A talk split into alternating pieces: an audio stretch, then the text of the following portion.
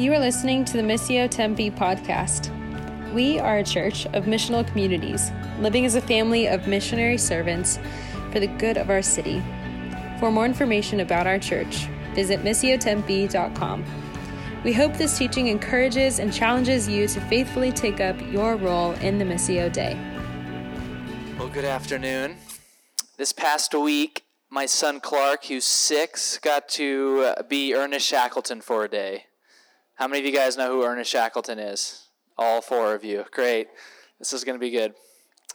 Uh, he had like this cohort of students that he's with, and they all had to pick a person to be and to present on. And so we've been really pushing. He wanted to be Amelia Earhart for a while, and so that was really exciting. But then he kind of switched to wanting to be Ernest Shackleton. Ernest Shackleton was a captain of one of the most famous expeditions that went really south, to say the least. Uh, recently, they discovered the boat. It was buried in the ice in Antarctica for the last hundred years.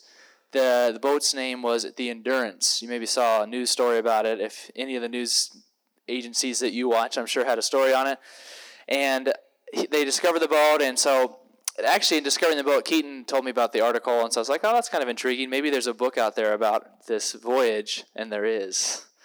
Uh, it was written in 1950s by Alfred Lansing. What a great name. And it's basically the story of the journey. Let me give you kind of a, a quick overview of it. I was trying to give Clark an overview. He already actually knows more than me at this point. He was correcting me when we were going through his presentation. He didn't really want to listen. I was like, dude, I public speak for a living. Like, I could kind of help you with your presentation but he did great. He didn't need he didn't need Dad's help. Uh, so he uh, so if you know the story at all, uh, Ernest Shackleton was an explorer, and he his vision was to go around Antarctica, and he had like the sign that said "Men wanted, hazardous journey ahead." At the dock somewhere, and so people just signed up to be on this journey together. And so they set out, and everything's going great. Well, they run into like this area of Antarctica where they get surrounded by ice, and so the boat gets stuck and for over, I think, close to a year, the boat is just literally stuck in one spot of the ice. Uh, there's like pictures of them like playing soccer on the ice and doing all this crazy stuff. They had sled dogs as well. That ended tragically. I won't tell you the rest of the story on that because there's kids in the room. But uh, anyways, they get off the boat. They realize the boat's going to sink, and now they need to survive. And Shackleton, as the captain, he had been on different expeditions before but he's just like this dramatic moment where he like takes his bible out. He had the one bible they had and they're trying to say hey only the most limited belongings you need to bring with you for the journey. And so all he does is rip out psalm 23 and a passage in job about the seas. He's like as like an effect to like say hey throw everything else away. We're going forward. Now don't do that with your bible. Uh, but pretty cool moment. And uh, the rest of the, the story in the book is how for two years he navigated through all these different challenges, the survival of all 27 men. Two years. From the ice to abandoned on an island to boats to swells to sickness. It was it's unbelievable story. I'd recommend you reading it. Like we could start a book club or something like that. It'd be that it's that good. Uh, and there's so many different things that you could take from it. And we're going to pull out a few today. But the main thing I, that, that has struck me is is Shackleton lived into his calling better than most, if any, ever will. Like as a captain of a ship, he had this great calling. Hey, you're the captain, you're in charge of this expedition. Your mission is to both accomplish and to save everyone along the way. Like he walked worthy of the calling. And as you watch the stories, it's unbelievable the steps he would take for the sake of saving all 27 men. He walked worthy of the calling. He lived into his calling. He had a congruence between what his title was and his identity and how he actually lived and operated. He was really a captain of these men. We've been in Ephesians for the last four weeks, and we've been jumping in all these different parts of chapters 1, 2, and 3. And you've been given this big vision of your calling, your identity as God's people, all the ways God, through Jesus, has shaped us, has blessed us, chosen us, given us an inheritance, uh, how he's raised us to new life, how he's seated us with Christ. But then a shift takes place in Ephesians chapter 4, where this dramatic word, therefore, hey, live in light of your calling. Live in a congruence with who God has made you to be and how you live everyday life. So we're going to look at Ephesians 4 today, verses 1 through 17, as Paul transitions the letter from here's who you are in Christ to now live according to your calling. Live worthy of the calling you have received. And I want to look at these verses today and make some implications of them. To frame this week and the next two weeks, I want to bring us actually first, though, to Ephesians 2 19 through 22. If you want to turn there, Ephesians 2 19 through 22. Because Paul uses some words here that Ben has brought out in the podcast, if you listen to that, that I think will shape the three themes of the next three weeks. Ephesians chapter 2, verse 19. I'm in the CSV, CSB version. I don't want anybody to get upset at me. So let me go to NIV. Okay, there we go. Definitely not ESV. We can talk about that later. All right. Ephesians chapter 2, verse 19 says, Consequently, you are no longer foreigners and strangers, but fellow citizens with God's people. So, the first thing we're going to look at this week is this theme of kingdom. That you're a citizen of the kingdom. And what does it mean to live according to your calling in light of this kingdom identity and some of the gifts that have been given to us in Ephesians 4? Then he continues, And you're also members of his household. So, there's imagery of family we're not only the kingdom of God, or the king, the king's people, but we're a family built on the foundation of the apostles and prophets, with Christ Jesus himself being the chief cornerstone. In him, the whole building is joined together and rises to become a holy temple in the Lord. And you are also being built together to become a dwelling place in which God lives by the Spirit. Family, temple, and kingdom. This week we're going to look at kingdom. Next, we're going to look at temple, and the following week, we're going to look at family as we journey from Ephesians 4 to Ephesians 6. So, kingdom. How do we live as citizens of the kingdom in light of what Paul is telling us here in Ephesians 4? You can turn over there now. Ephesians chapter 4, verses 1 through 16. 1 through 16. Ephesians 4, 1 through 16. Let me read it for us. As a prisoner for the Lord, then, or therefore, I urge you to live a life worthy of the calling you have received. Be completely humble and gentle. Be patient, bearing with one another in love. Make every effort to keep the unity of the Spirit through the bond of peace. Verse 4 There is one body and one spirit, just as you were called to one hope in which you when you were called to one Lord, one faith, one baptism, one God and Father of all, who is over all and through all and in all. But to each one of us grace has been given as Christ apportioned it. Verse 8 This is why it says, When he ascended on high, he took many captives and gave gifts to his people. What does he ascended mean except that he also descended to the lower, lower earthly regions? He who descended is the very one who has ascended higher than all the heavens in order that, to fill the whole universe. And then verse 11 So Christ himself gave the apostles, the prophets, the evangelists, the pastors, and teachers to equip his people for works of service so that the body of Christ may be built up until we all reach unity in the faith and in the knowledge of the Son of God and become mature, attaining the whole measure of the fullness of God. Then, verse 14, what's going to be the outcome of all this work that God's doing on our behalf and through us? Then we will no longer be infants, tossed back and forth by the waves and blown here and there by every wind of teaching and by the cunning and craftiness of people and their deceitful scheming. Instead, speaking the truth in love, we will grow to become in every respect the mature body of Him who is the head, that is Christ. From Him, the whole body, joined and held together by every supporting ligament, grows and builds itself up in love as each part does its work. This is God's word. So, this is what we're going to be looking at today Ephesians chapter 4, trying to flesh out this theme of kingdom. But there's two things I don't want you to miss as we read through those first seven or eight verses that it would be easy to overlook to jump to what are we supposed to do to live in light of our calling. The first thing is this notice how the word one is used in verses 4 and 5, I believe. Verses, yeah, verses 4 and 5 and 6. It's used seven times. That's not by accident. Seven is a biblical number that means wholeness or completeness. Paul's playing with us here in some ways, saying, Hey, I'm going to give you seven ones to emphasize the unity and oneness that you are called to live according to in light of what Christ has done. If we could just have a, a like a off script moment as a church, even in this in this time and space right here, I think this is a really important word to us in light of where we're at as a church and the circumstances we are facing. The enemy, who we're going to see in Ephesians 6 and all through the story, he sows lies, he creates division, he makes us suspicious of one another. And I just feel like these two verses here to start in Ephesians 4, look at the words that are used here, are so timely for us says, verse 2 Be completely humble and gentle, be patient, bearing with one another in love. Make every effort to keep the unity of the Spirit through the bond of peace. Of all the things Paul could have said to start, to say, how, here's how you live out your identity, it's interesting he chooses these words.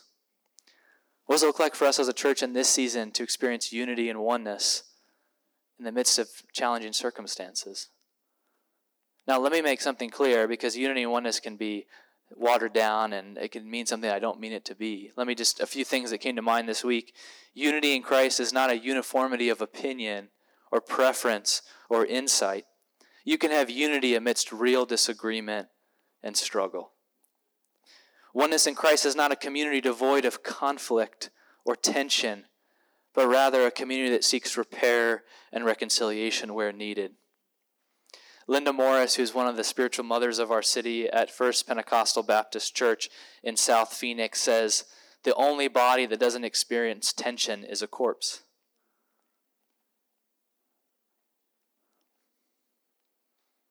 Oneness in Christ is, sounds less like everything is great and more like I'm going to assume the best of my brother or sister that's sitting across from me. Unity and oneness in Christ is less Amazon Prime and more cultivating a place for things to grow. There are no shortcuts to unity and oneness. It's something that grows from the ground, not drops out of a plane. Interestingly, when you look at uh, the story of Ernest Shackleton, there were really serious threats they faced as a crew, all 27 when they got off and they realized they weren't getting back on the ship. But more than a threat of a lack of food, more than a threat of the dangers they would face, like sea lions that tried to eat a couple of them. That's a real story. More than the danger of frigid temperatures and water and their hands and feet becoming numb and frostbitten. More than all those threats, the greatest threat he saw was to have one of, one of his crew negatively defect. In a sense, to lower the morale of the team. To go whisper in somebody's ear and say, Yeah, this is like, he's crazy like, this is no good. We should start something different. And so, interestingly, he took the person he thought would bring the lowest morale of the whole team and he put that person in his tent. He brought them close so he could, in a sense, both keep an eye on them, but also, in a sense, begin to nurture and shape, knowing that if this person creates a cancer that runs through the whole group, the mission will be lost and all the lives will be saved, or all the, lo- all the lives will be lost as well.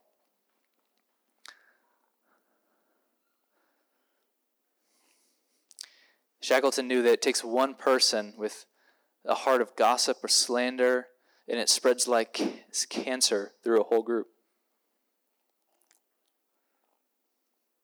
So here's just a question I've been processing with myself primarily, because I think this starts with me, and then the invitation is to you. As we navigate this next season as a church, what seeds of suspicion or mistrust might exist in your own heart towards a brother or sister in this room? And how might these seeds be nourished and watered that seek to threaten our life together as the good news people in our city? Would you just sit in silence with that for a moment? Where are the seeds in our own hearts, like we talked about last week, of how sin does its work?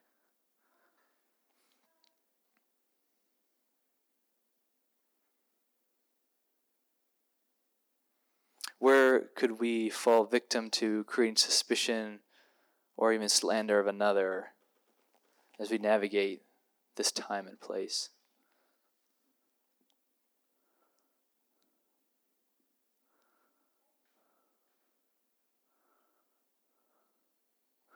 Where might the enemy right now try to deceive, tell a partial truth about somebody next to you or around you that actually isn't actually who they are as an image bearer of God?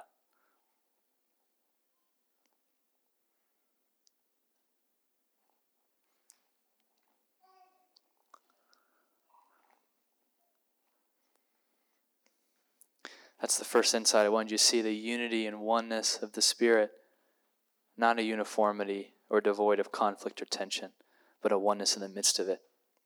The second thing I want you to see is what Paul quotes here of Psalm 68. Uh, does somebody does somebody have a Bible open that could turn to Psalm 68 verse 18 for me?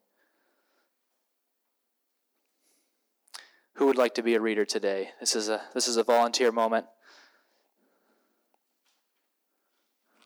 Psalm 68 verse 18. Okay, hold it right there. Let me read first Ephesians 4 where Paul quotes this verse and then we're going to read Psalm 68 18 and then I have a question for you. All right. It says this. Verse 8, of Ephesians 4, verse 8 says, This is why it says, When he ascended on high, he took many captives and gave gifts to his people. All right, go ahead and read, Nate.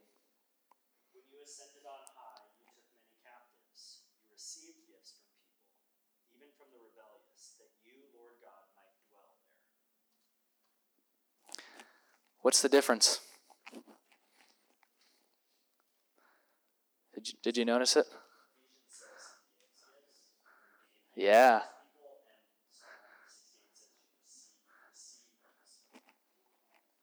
Did you guys notice that? Paul, come on, man. Why are you messing with the Bible? Paul seems to like turn the passage on its head. In Psalm 68, it says the king receives gifts. The vision here is of a king who comes back from a battle, who's triumphant. They come through the city in a great procession, and everyone's supposed to be there to celebrate, and the captives follow behind the king. And the people of the city bring a gift in honor to show recognition that the king has accomplished this great victory. That's not what Ephesians is saying. Says he gave gifts to his people. Now, you should talk to Ben later. I'm going to put him on the spot of what Paul is actually doing here. There's probably some really great semantics of what's happening. There's great theories of, well, maybe Paul's referencing some specific manuscript that isn't exactly what we. There's a lot of theories out there. But don't let the semantics drown the power of what Paul is saying.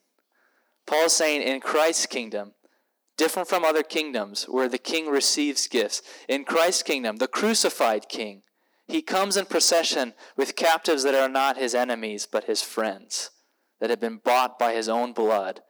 And instead of people giving him gifts, like that song we would sing about laying your crown at Jesus' feet, he actually gives gifts, this king. And he gave us gifts as a church. And that's about what he's about what he's going to outline here for the rest of Ephesians 4. What are the gifts that Christ has given his church so that we might live as a kingdom people in our time and place. That's what I want to unpack for the rest of our time. What are these gifts that he gave?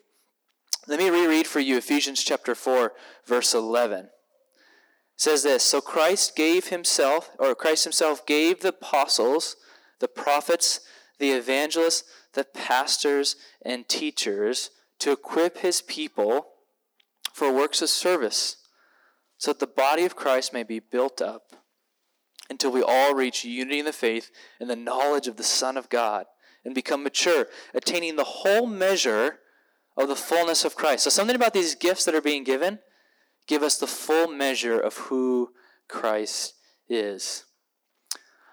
I want to unpack for us, just for the next couple of moments together, these five gifts there's been a lot of books written about him. There's one specific missiologist who helped really shape the founding of our church, Alan Hirsch, who's done a lot of great work with these five gifts.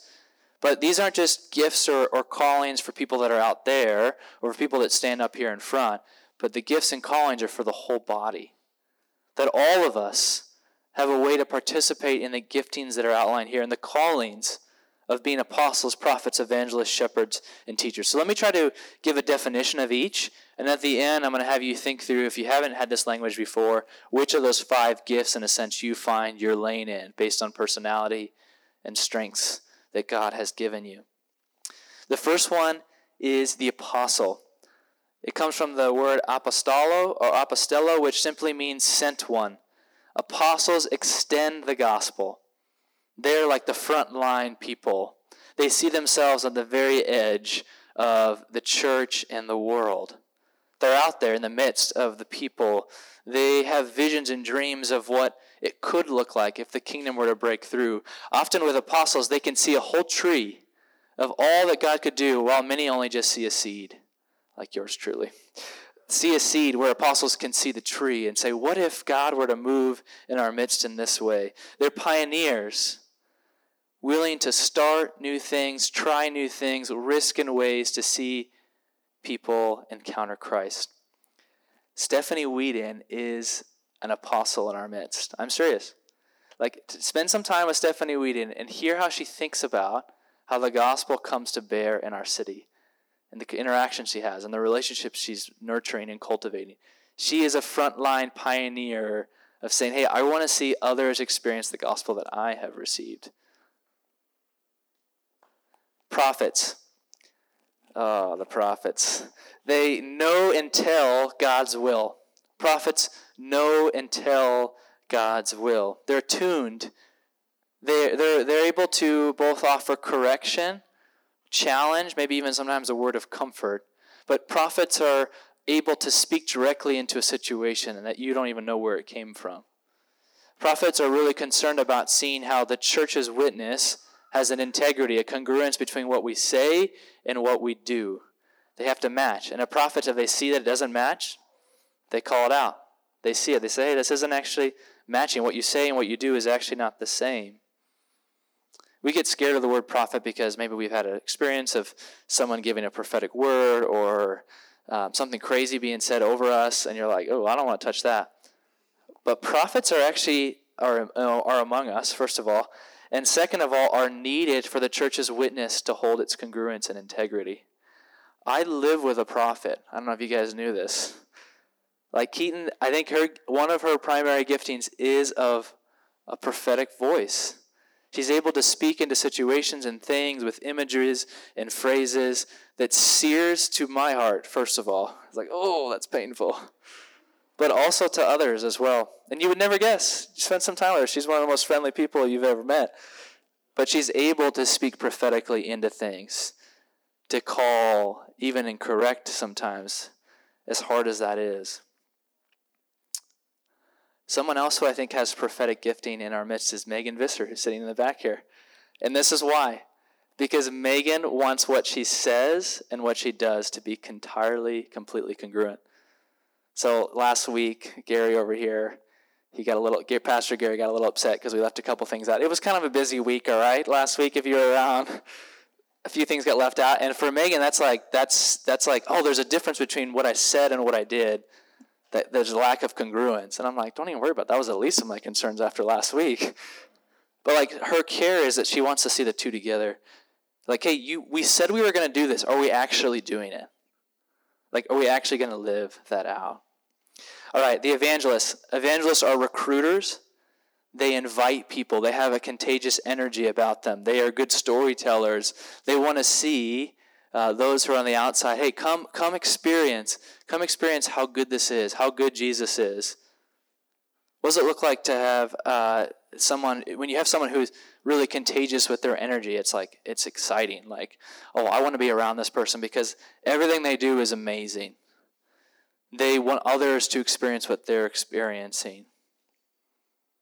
They have a come and see mentality. They want others to come and see.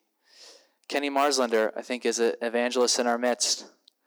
Like Kenny, if you spend time with him, definitely has contagious energy. Definitely says yes to way too many things. We're working on that, Kenny. But he's an inviter. Like, hey, come, come experience this thing that I'm experiencing. Come be part of this thing. Come be part of experiencing the God that I know. All right, the last two shepherds. Shepherds nurture and protect. So if the apostle is asking, hey, where do we go next? What's, what's next? Where do we go next? And the prophet's asking, what, what are we supposed to say in the midst of this challenge? The shepherd's asking, how will this affect people? Like, how's this going to affect the people that we've been entrusted to lead and to care for? Their primary concern is to say, hey, in a community, like they, they're able to like, hey, I can name the hundred stories in this room and I want to make sure that each person is cared for along the way. I don't want people left behind. I want people to be nurtured and shepherded and brought forward. If you spend any time with Sarah Hamilton, I think she has a shepherd gifting. She's able to nurture and protect, maybe some prophetic gifting there too. We'll talk about that later. Nurture and protect. And her question, I think, that often she brings to me in healthy ways as we dialogue about situations and challenges is hey, how is this going to affect people? And she has particular people in mind. And I'm like, I don't know. We'll just figure it out. The last one teachers. Teachers are able to understand and explain. Understand and explain. They have this like a unquenchable desire to understand how things work and then to explain it to somebody else. They want to do a deep dive into a particular area or uh, theme that they see and say, hey, how do I understand this from all the different angles? So that I might, as John DelHousaye said, if you're a part of the Art and Faith Night, he said theology is giving language to what people have already experienced. That's what a teacher's doing. They're trying to give language to what you and I have already experienced. Teaching, don't think of teaching just as a person who stands up in front, although that can be part of it, but teaching even in just conversation and dialogue. I know we have like a pattern here in our culture of just when there's any hard questions, we just say go talk to Chris Hamilton. But we kind of really, we kind of really mean it in some ways because Chris, I think, is a teacher. He has a teacher gifting. Because what happens with Chris is he's listening to you, and he's I think he has a shepherd gifting too. He's understanding of the question that you're coming from, and then you give him like three or four days, and he'll give you the most robust, balanced, insightful, use three or four words you never heard before, answer that you're like, wow, that was really good. He'll read a book in the meantime to make sure he's answering the right, right question. But he wants to help people understand and explain the gospel. These are the five gifts apostle, prophet, evangelist, shepherd, teacher. These gifts have been given to build up the body, not for self promotion or for the celebration of one particular person or individual, but for the body to be built up and to be matured and whole. So I'd love for you to turn to some people around you I didn't give you a perfect definition of all five, but I gave you enough to run with, and I gave you a couple people to think about. Am I similar to that person or not? And the best, sometimes the best answer to these questions is to ask the person sitting next to you who knows you better than you know yourself. But I'd love for you to turn to some people around you. As you think about those five giftings, which one or two are like, hey, that actually really resonates with me and the role I've already played in seeing the body of Christ built up. We'll talk for a couple minutes and then I'll call you back. Ready, set, go.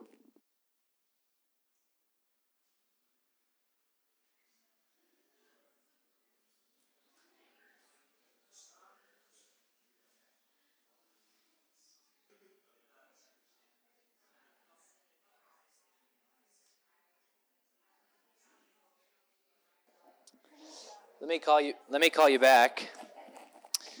I'm sure that wasn't definitely enough time to answer this question in its fullness. I think a help, helpful thing to remember about all five of the gifts is that there is a healthy and unhealthy demonstration of the gifts often in the church.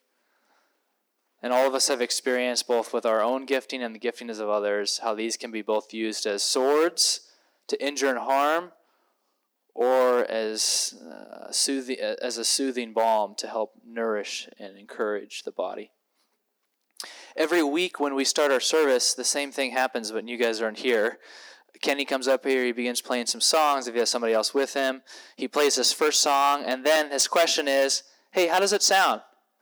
And he's saying that not to me because he doesn't he knows I know nothing about music. He's saying that primarily to Megan and Sarah or to Cami, and they say, "Hey, turn so and so up or turn so and so down, adjust in this way." The goal is balance, so that as you guys get to worship with us, it's not just one voice or one instrument being heard. I think it's a lot like the giftings. The giftings together are supposed to work in harmony and unison like a symphony. But often what happens, often what happens is some giftings are elevated at the expense of others. I just wanted to, to kind of close our time, I want to give you a brief kind of history of these giftings as I see it in the Western church, and then an invitation for you before I invite you to communion. Uh, because of Christendom, as which means that the church, in a sense, and state became very much aligned and together for much of Western history. There's some really beautiful things and good things about that. But what happened was when those two, those two things aligned, it emphasized the shepherd and teaching gifts or callings at the expense of the apostle, prophet, and evangelist. If everyone's a Christian, why do you need to evangelize or have apostles that start new things? Everybody is a Christian. So the shepherds and teachers became the primary vision of what it means to be equipped in God's story, to live as God's people. And then not only that, the enlightenment comes, which is this elevation of mental assent and intellect at the expense, I think, of the body in a lot of ways. And what happens in that movement is now, especially the teacher, the one who can give really good truths from his mouth and share, especially it's usually his, that was the context too, not women, but his mouth and be able to share. And the most educated person in the room would get up here in front and they would do a service in Latin and they would lead people through as a teacher for a largely illiterate culture or society. So now shepherd and teacher, again, are highlighted at the expense of the other gifts. The, the music is not sounding too good. So, Missio's DNA, the vision of why Missio was planted was to see a recovery of all five giftings within the local church. Because what often happened through history, especially as Christendom and shepherds and teachers began elevated, there's a phrase that Alan Hirsch uses the apes got kicked out of the church. The apostles, the prophets, and evangelists, they got kicked out and they started nonprofits and different arms of the church to, in a sense, fill in the gaps, rightly so, for the church was failing. Because the church wasn't speaking to justice, because the church wasn't on the new frontiers of where people need to hear the gospel, because the church wasn't inviting people to come and see, people said, well, screw it. I'm going to go start my own thing and fill in the gaps where the church is lacking. And so Missio's vision was hey, how do we recover the fivefold gifting of the church, the calling that apostles and prophets and evangelists would work side by side, shepherds and teachers, so that people in our city, through our missional communities and living in the story as a family of servant ambassadors, might encounter good news. Like that's the vision. To see all the giftings used, to recover the missionary identity of the church as an apostolic church, apostolic witness, sent people. That's why we that's why Missio was started. But here's a hunch I have that maybe is not true, but I have I feel like I have good data to say it is. We as a church have an apostolic model, a missionary model, as in we want to see everyday people like you and me in everyday life be, declare, and demonstrate good news. Like that's what we want to see. We want to see people that are on the outside looking in to encounter Christ. We want to see those who are at the margins of our society brought to the center. We want to see the poor uh, liberated, both with the good news of Jesus Christ and also to be wrapped and brought into community. That's the vision. That's the hope. But I feel like in this season of our church, and there's really good reasons for some of this too, we are heavy on the shepherd and teacher giftings. And I think we need to recover the apostolic, evangelistic, and prophetic giftings. I think that's a season where we're weak in those. And weak not because they don't exist here in this room, even, because they haven't been elevated and displayed and showcased. And that's a lot of my own leadership as well, as someone who fits more in a shepherd teacher gifting, to actually see those other giftings rise and come to the surface. So, my invitation for you, I don't have a strategy, I don't have a five point plan, is to see the fivefold giftings work together, and particularly to see who those in our midst that have more of an apostolic, evangelistic, prophetic gifting be nourished and cultivated, and they might lead us into some new frontiers as a church. To see men, women, and children encounter Jesus Christ in word and deed. To recover what the vision was all along. To see those on the outside brought in and this community be transformed. I have a picture up here. Cole, finally I'm getting into it. But this would hopefully be the vision of our church. As the shepherds and teachers are shaping the body, not, we're a body, not a church building, so just don't, don't get too into the picture here. But the evangelists are inviting people in, the prophets are speaking back to the church for a congruence of our life, and the apostles are calling us out. They're calling us to a new frontier as God's people. This is the vision of what I hope to recover and invite you and I into a dialogue about what that might look like in our midst in the years to come. All right, kids, come take a seat because we're about ready to start communion. You guys are here just in time for the best part of the service. Clark and Lucas, you guys want to sit right here? I got two more things to say. Do you guys think you can handle it? I think so. Two things I want to say to lead us to the table, and Sarah Hamilton and I will serve you today. Two things. You need two things to mature as a human body. Two things to mature as a human body. One, you need a secure and steady foundation that transcends your circumstances. The mystery of our faith is that Christ has died, Christ is risen, and Christ will come again. That transcends any circumstance you're experiencing. You need that as a human to exist. You need hope beyond the frame. But then, two, two, what you not only need something that transcends circumstances, you need to be nourished. You need to be nourished with actual food for your body to grow, to be mature, and to be whole.